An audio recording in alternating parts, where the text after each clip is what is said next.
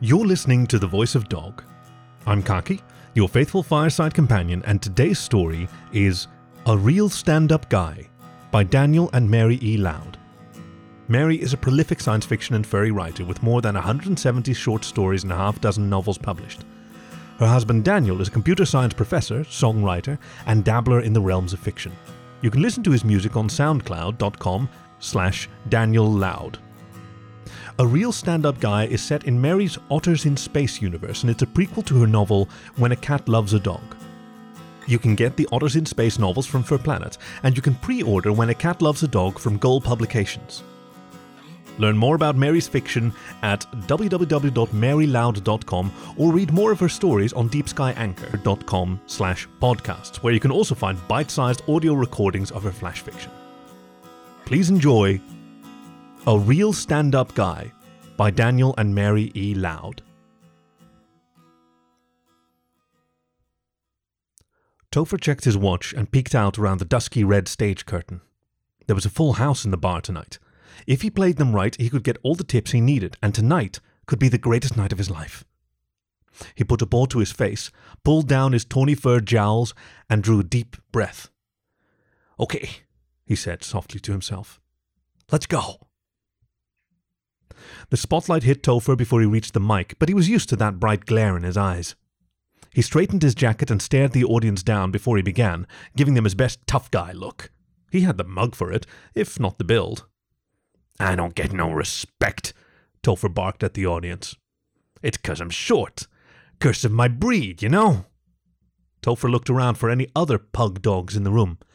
There was one lady at a table off to the side, so he raised his paw to her. Yeah, you know what I'm talking about. She nodded and smiled, looking embarrassed. But the Chihuahua man with her shouted out, No kidding! No respect! None at all! His pug lady friend looked even more embarrassed and turned her face away. Topher charged on.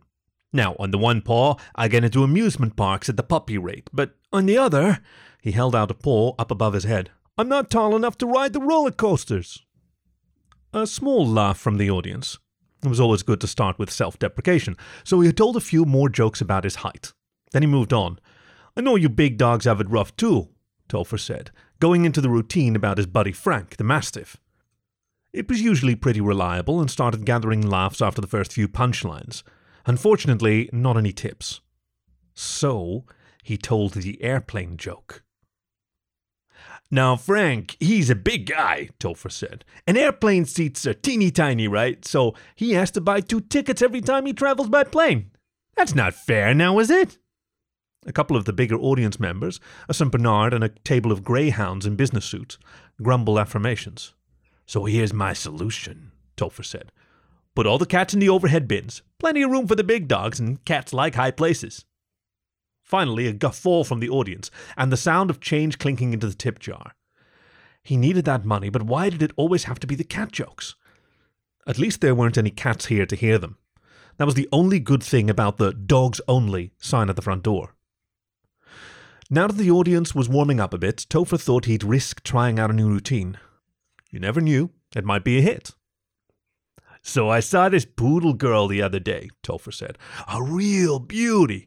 Flowing curls, white as snow, floppy ears, and that little puff of a tail. The whole deal, right? He waited a moment while all the men in the audience got the picture firmly in their heads. So I said to her, Hey, honey, you look fetching. And she's like, What do you take me for? A Labrador? The audience's laugh was tentative, but Topher charged on with a bit. You know the difference between a Labrador and a poodle? He said. A Labrador fetches toys. A poodle fetches boys. But seriously, Labradoodles, watch out for them. They fetch boy toys. Some of the audience kept laughing, but a floppy eared, puffy furred man at the bar stood up and stormed out.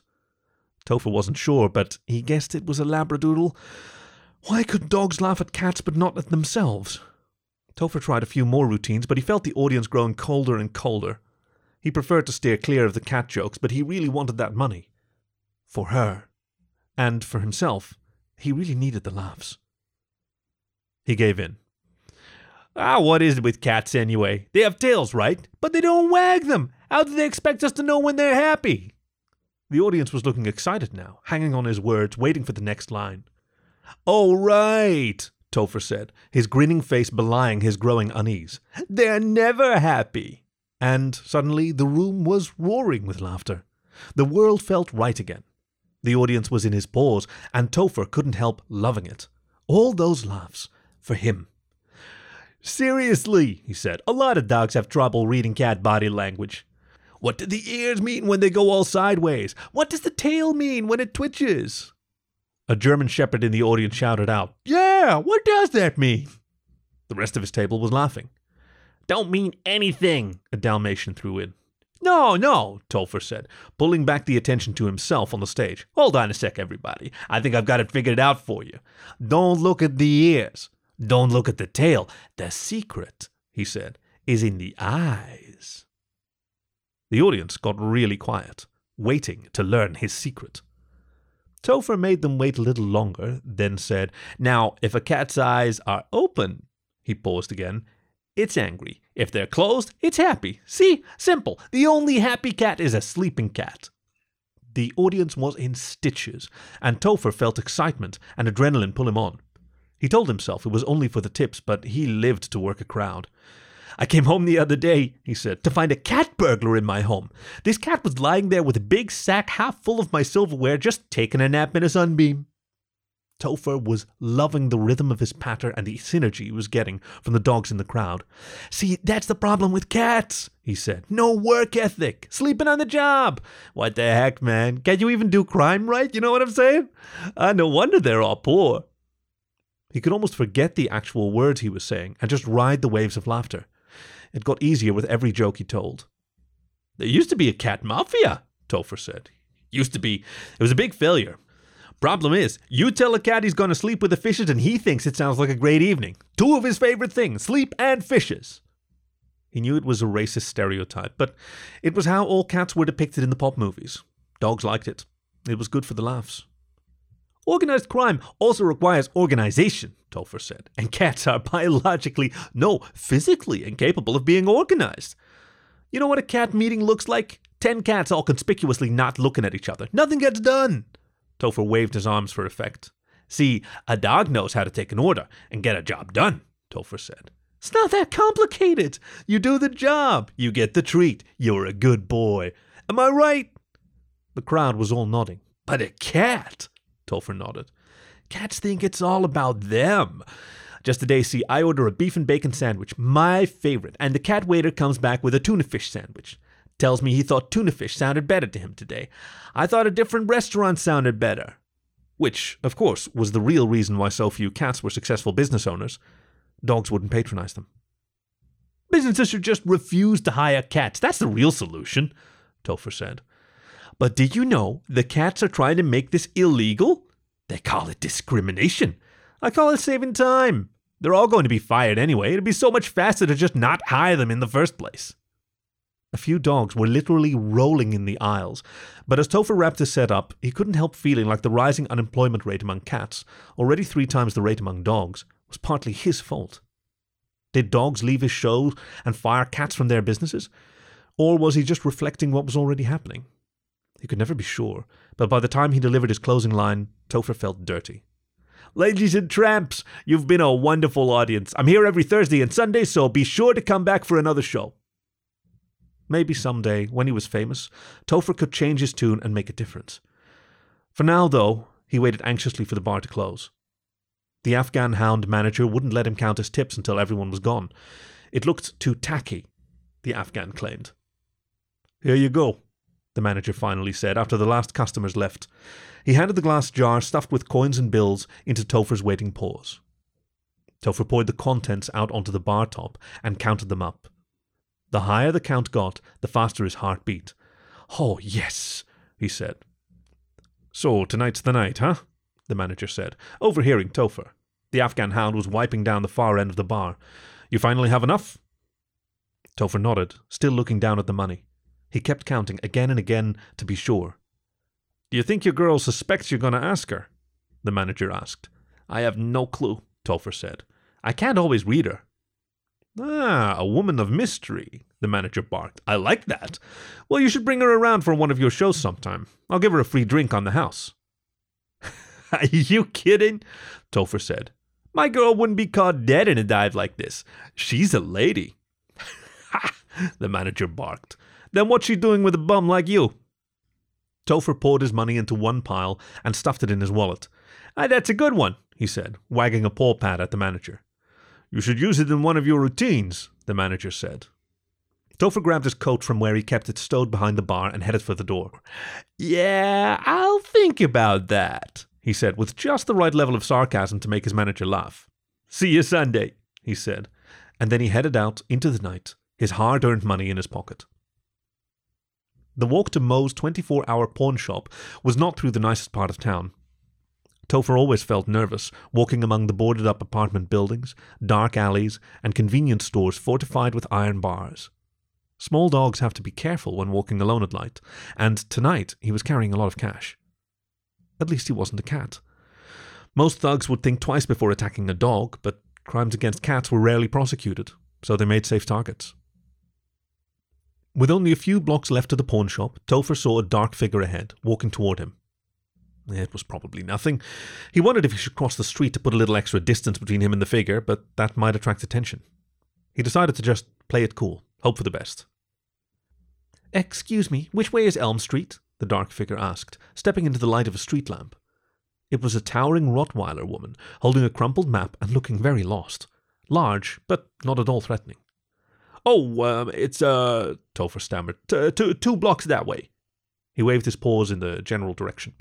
As long as he was on stage, he could handle anything, but alone on a dark street, out of his element, his hammy confidence vanished, and only his introverted nature remained. That's why he liked being on stage. Thanks, the Rottweiler walked off into the night. Topher breathed a sigh of relief. He knew that cats had it harder, but Topher sure wouldn't have minded being a larger breed of dog maybe a bulldog or a mastiff. Then he'd still look like himself, with the flat face and handsome jowls, just writ large.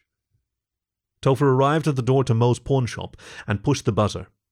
Mo looked down through the barred up windows of his apartment above the shop. He was a terrier mutt, not much larger than Topher, with a bearded face and flop tipped triangular ears. Oh, hey! Mo said, recognizing Topher. Down in a sec. The door to the pawn shop opened for him, and Topher stepped through. As soon as Mo latched the door behind him, Topher fanned out his cash for Mo to see. Nice, Mo said. You want the box of rings, right? I want the one with the emerald. Mo shook his head. Weird choice, Topher. I wouldn't want to ask a girl to marry me with an emerald ring. She'll have to wear that thing every day. And green sure ain't a color that goes with everything.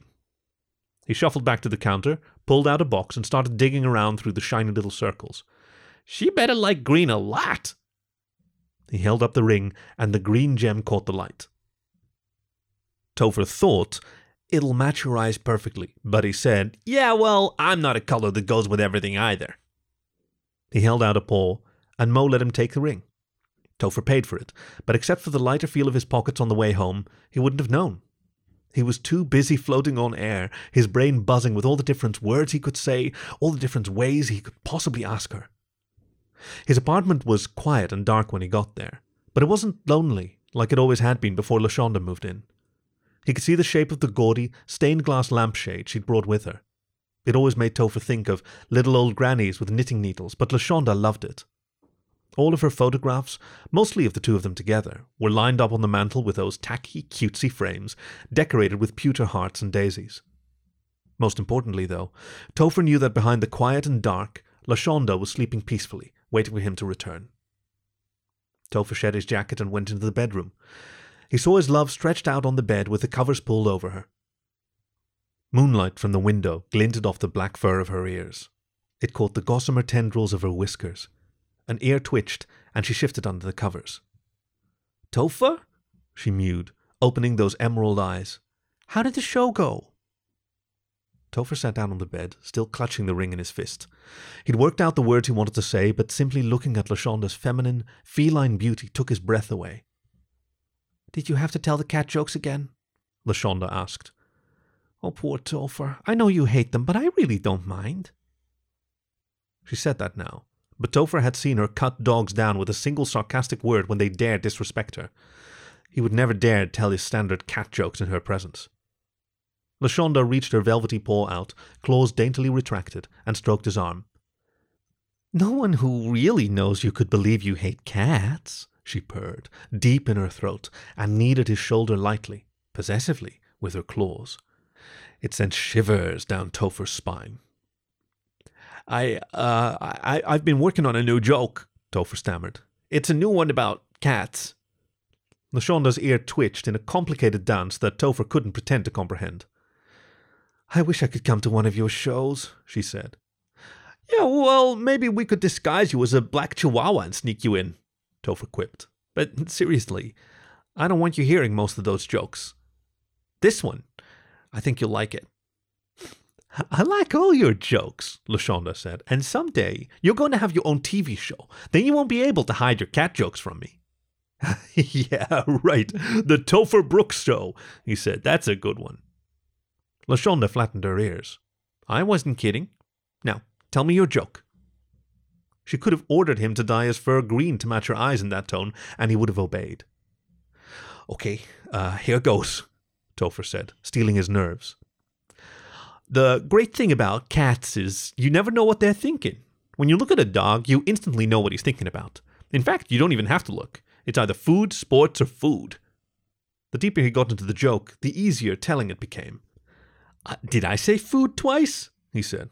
Well, that's because we think about food twice as often. A dog's gotta eat. But cats, a cat is probably thinking about what it would be like to have wings and fly, or whether buffalo wings could ever be spicy hot enough to power rockets to the moon, or how hot it would be to live in the desert surrounded by sparkling sand, or all those thoughts mixed up together. Her eyes focused on him more piercingly than any other audience. The dancing laughter in their sparkling shades of green was the greatest high he'd ever felt. Topher could have spent the rest of his life telling jokes to her. He hoped she'd give him that chance. A cat thinks more thoughts in a minute than most dogs think in a lifetime. Topher's voice got really low and started to quaver a little, and that's why a minute of attention from a cat is worth more than a lifetime of love from a dog. He held out the ring to her, but the best, the absolute heavenly best, would be a lifetime of love from a cat. From you. His voice broke as he said it, but he got the words out. Marry me, Lashonda? She flattened one ear and tilted her head, but she was holding his paw tightly. It was probably only seconds that passed, but Topher knew it was more than enough time for her to think circles around him. She'd done it in the past. It's not your best joke, she said cautiously. That last part, it's not really a punchline. Well, he admitted, it has a limited audience. His heart was in his throat, but he tried to focus on the smooth feel of her paw pads intertwined with his own.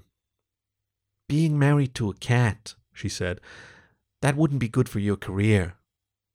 We can keep it quiet, he said, but the glare she gave him changed his tune. Or sing it from the rooftops. Either way, I want to marry you. She might think faster than him, but he'd been planning this for months. I don't care what anyone else thinks, and I don't care what it does to my career. He squeezed her paw, pressing down on her paw pads, which unsheathed the sharp tips of her claws into his skin. I want to marry you. The seconds ticked by like eons as Lashonda stared down at their intertwined paws, black and tawny fur pressed together. He wanted to know what she was thinking, but he was scared of what he'd find out. When she finally looked up at him, Lashonda's green eyes shone from the darkness of her black furred face, and her mouth twisted into a mischievous, mysterious smile. Topher loved that smile. Knock, knock, she said. After a moment of confusion, Topher played along. Who's there? Lashonda, his beautiful black cat answered him. Amused, he said, Lashonda who? Lashonda Brooke, and as she took his name, she also reached out and took the emerald ring. It matched her eyes perfectly. She'd already taken his heart. This was A Real Stand Up Guy by Daniel and Mary E. Lowd, read for you by Khaki, your faithful fireside companion. Thank you for listening to The Voice of Dog.